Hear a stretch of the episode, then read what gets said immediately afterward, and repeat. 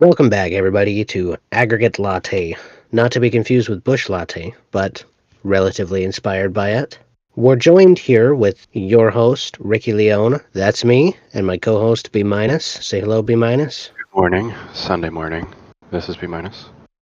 We're sitting here in the recording studio where my co host has just performed the Pelosi reset and officially lost his mind after being set up by his hairdresser. Good, good morning, Sunday morning. Absolutely. Whatever helps you sleep at night. So, we're gathered here today to talk about Darth Pelosi in the news again, recently officially backing a 2017 bill to establish a commission to evaluate presidential capacity. This just before the November election, in which a committee of completely partisan members shall determine the fate of the president. On a whim, even. Uh, so Pelosi was quoted as stating the plan isn't for the president to say that he's a perfect physical specimen. Specimen, maybe I can agree with that. And young. He said he was young. Uh, she also said Trump is, shall we say, in an altered state right now. Uh, and the disassociation from reality would be funny if it weren't so deadly, the 80 year old speaker added while wearing a mask. You know what's funny is like she's talking about because we are going to have the oldest president in history soon, no matter who gets elected. Biden, 78. Trump, 70 something else, like six or four. But then you got this dinosaur, this absolute bag of bones, fucking 80 years old. Bag of bones. And she's trying to place judgment on somebody younger? A given not by much, but it's still just a little bit laughable. Six years, and Biden here is 77. So he's Trump is 74, Biden 77 years old. So this committee, commission, whatever you want to call it, I like calling it a committee because that's what it seems like. It seems like it's completely partisan and people are just going to be throwing around their opinions the entire time. It's just a bunch of people yapping back and forth, and it's going to be completely partisan. So we got 17 members. In the bill, it says the committee is going to be manned by 17 members, and they're all completely partisan. Two of them appointed by the Senate Majority Leader, two of them appointed by the Senate Minority Leader, two by the Speaker of the House, two by the House Minority Leader. That makes up the first eight, right? And then the second eight are former high-ranking cabinet officials and or former presidents and VPs, four of which appointed by the Dems, four of which appointed by Republicans. How is this actually going to present a valid assessment of the presidential capacity if it's clearly manned by partisan people appointed by some of the filthiest fucking politicians in history. And so the, the thing that I find the most uh, interesting, at least in that section of this proposed bill, is that it, it's very clear that it has to be uh, Democrat and Republican. So there's no alternative parties uh, involved in this process. So it's it's listed as if it's going to be uh, bipartisan because it's it is, I mean it is uh, bipartisan, but it's it's very clear that this is those two political parties uh, limited. So it seems like um, again it's only going to be two two parties deciding the fate of the whole country here. It serves to effectively limit the power of other smaller parties or independents, which, given, don't make up a large population within Congress, but they are present nonetheless. But just how relevant are they, I suppose, is the question. Obviously, not relevant enough to justify being included as appointers of anybody on this committee. You know, I, that's probably something that we would need to discuss another time. I do think that the sentiment, uh, at least from my experiences, uh, people don't really like the fact that the country is locked into a two-party system. Uh, most people wish there was another choice, and I, I think that that is part of the problem. Is these two parties definitely feel the need to limit uh, the ability for anybody else to to step in. Well, here's the thing, though. On a on a side note on that topic, you know, independence would be more popular if more people were independents and would vote for independents or alternate parties. You don't like Biden. You don't like Trump. Well, you have independents running in the election. Why the fuck don't you vote for them? oh, because any vote for an independent is a vote for Trump. I think most likely the big issue is that independents really don't have the same reach uh, as any uh, the two big parties. You know, the the money and the uh, new or the the press ability. That's what I'm trying to say. The press capability of Republicans and Democrats is unprecedented as far as politics is concerned. So, uh, you know, I'm familiar with one of the independents running right now, eh, but that's that's you know barely a thing. And and how you would do that is to specifically go out and research that. And, and the United States has become a very passive political system. I think it just it really limits the potential for a third or independent party for coming in and, and doing well in U.S. politics. I think. Not only that, but in the grand scheme of things, it limits our ability to truly have a fair election. I mean, it, it's true. How can you have a fair election when you got two dudes duking it out on stage? And then you got the guy over in the corner being like, "Hey, maybe if we did something that actually sounds smart." It's like it's like the Bethesda meme all over again. It's it's literally like the the freaking Bethesda meme where they're all sitting in the office having these terrible ideas, and this one guy raises his finger and he's like, "Hey, I have a good idea," and they fucking throw him out the window. That's exactly what it sounds like.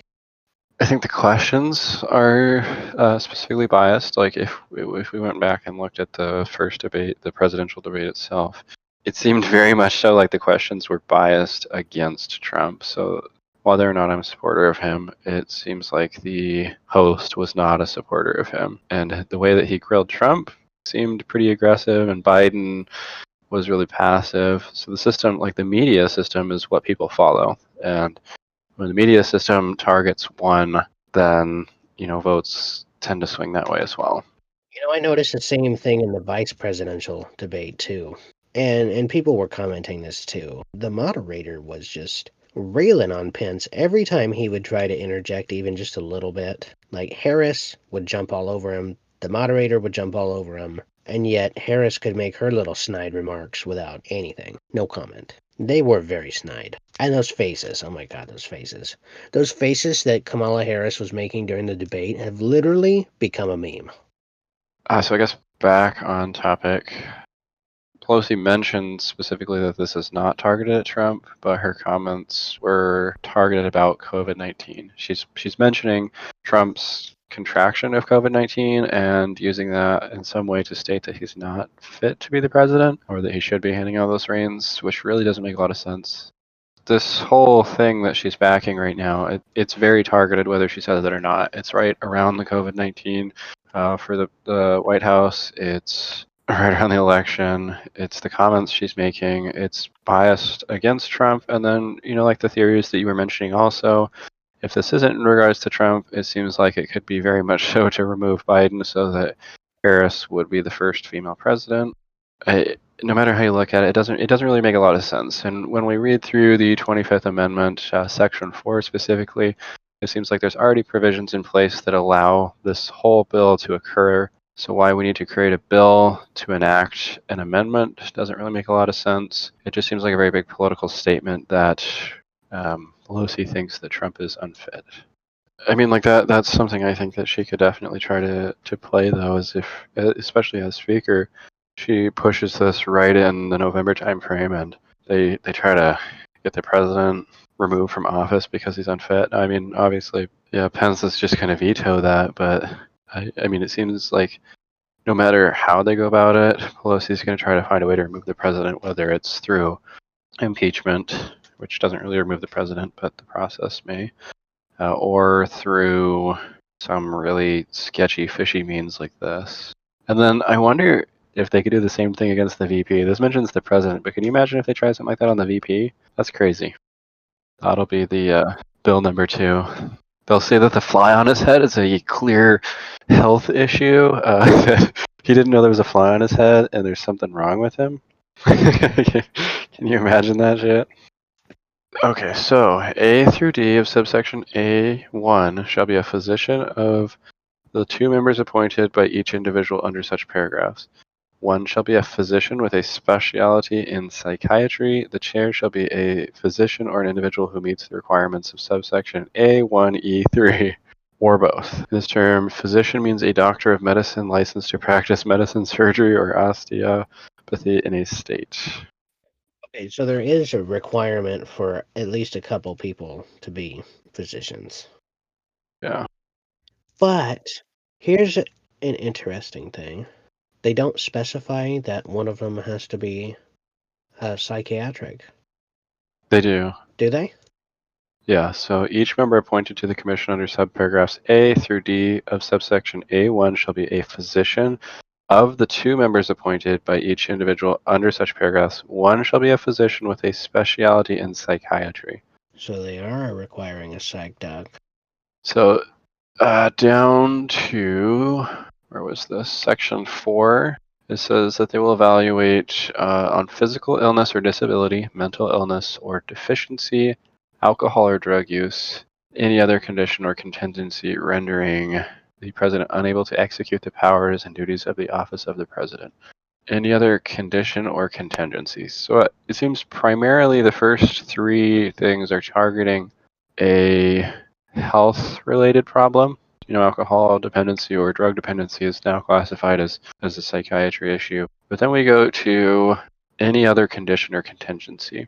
And that one seems pretty relative there. Uh, it doesn't seem like there's any like limit to what they could decide would be a factor for them to declare it. So I mean, like you know, with Pelosi's history, with the impeachment stuff, all all she has to say is, well, we don't think he's very honest, so that doesn't seem like he's fit. I don't I don't think Pelosi would be part of this. Obviously, it'd probably be some sort of um, Democrat powerhouses that they would put in this position, but it seems pretty open to to what's deemed an issue.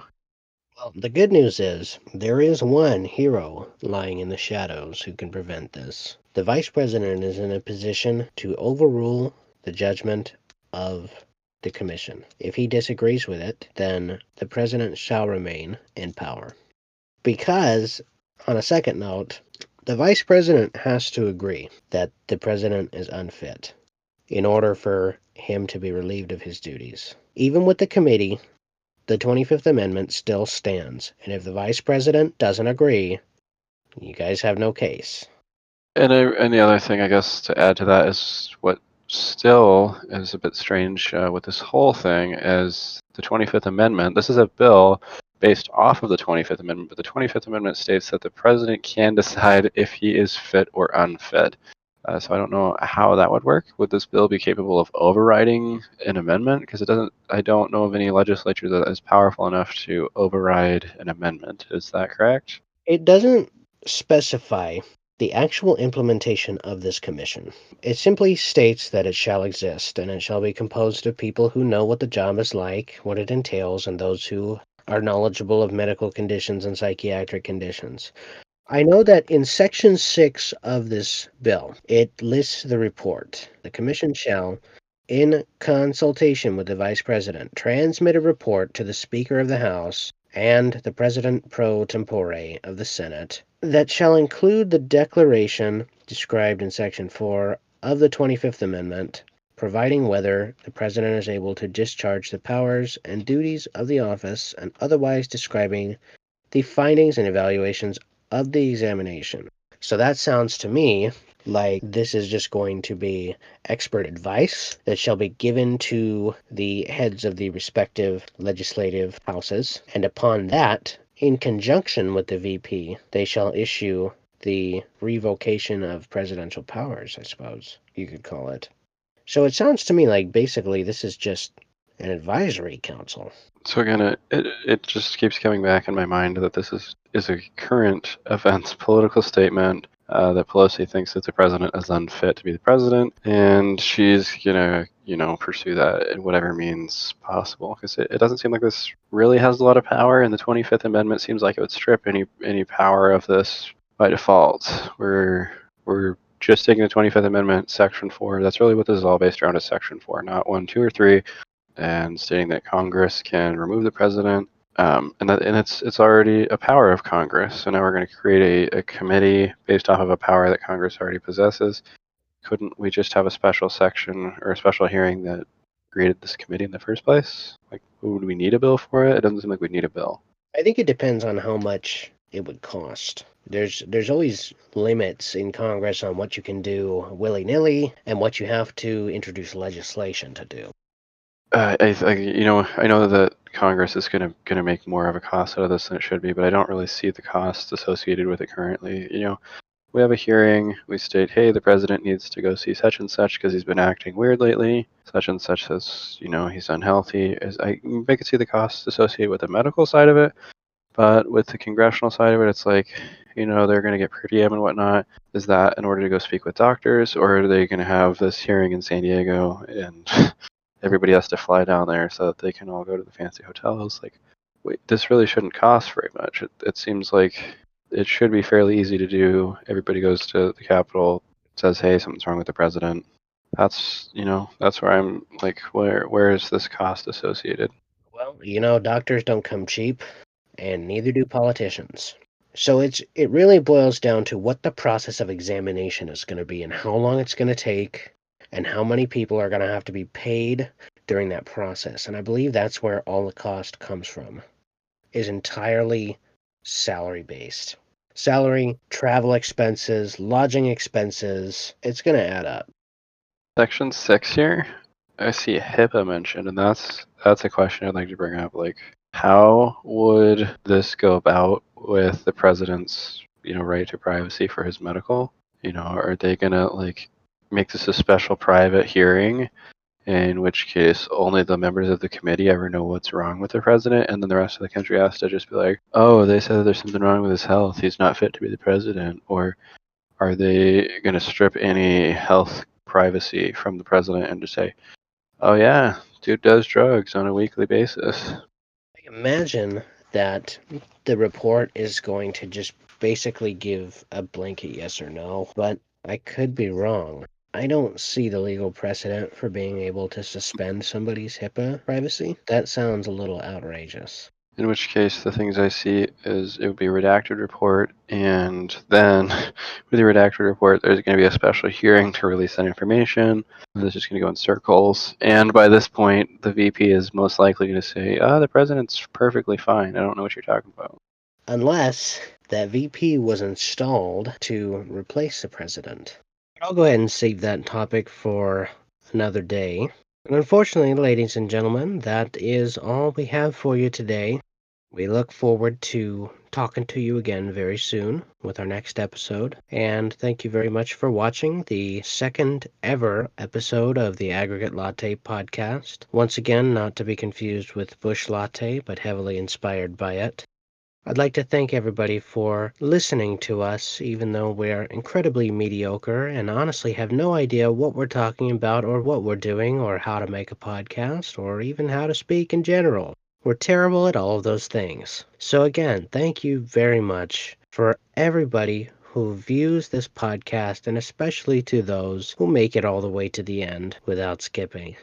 So, a few updates from last time. We are officially on many different podcast platforms, including Anchor, Overcast, Pocket Cast, Google Podcasts, Apple Podcasts, Spotify, and some others. As well as we are also on Facebook. We are on Twitter. We're on Parler, a free speech Twitter alternative. We're on YouTube. We're on BitChute which is a free speech YouTube alternative. And eventually, we're going to be expanding to even more social media platforms such as Minds. And hopefully, we'll be getting our videos up on Storyfire and LBRY and maybe even some others pretty soon here.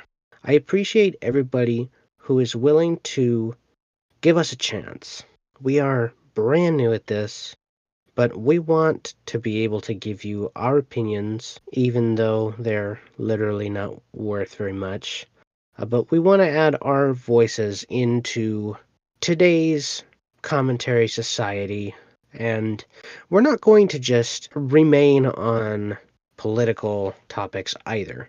We're going to start branching out to other topics that interest us personally not everybody's going to be interested in what we have to say or interested even in those topics in general. But I still would appreciate it if those of you who have viewed Aggregate Latte in the past or listened to us on a podcast platform would at least give us a try and hear us out maybe once or twice. So, we're going to be branching out to everything from science and technology to video games, pop culture, mainstream media type stuff, uh, even covering Silicon Valley and Hollywood. So, again, to everybody who listened to us, and especially to those who listened all the way through the podcast, Thank you very much for listening to us and giving us a chance to give you some information and our opinion about things that we generally think are important for people to learn about. Not everybody knows what's going on, especially with some of the things that we're going to be covering in later episodes. Not everybody's going to know about this. And I personally feel that it's very important to inform the world about what is going on and what we can do to make a difference. We're starting out political, but that's not where it's going to end. It's going to be all encompassing. Eventually, you know, if you give us a follow on Facebook, Twitter, or on Parler, I'll take your suggestions and we'll look into it and we'll give you the information and our take on what's going on. Thank you for giving us a chance. I'm Ricky Leone of Aggregate Latte, signing off. We'll see you again soon. You.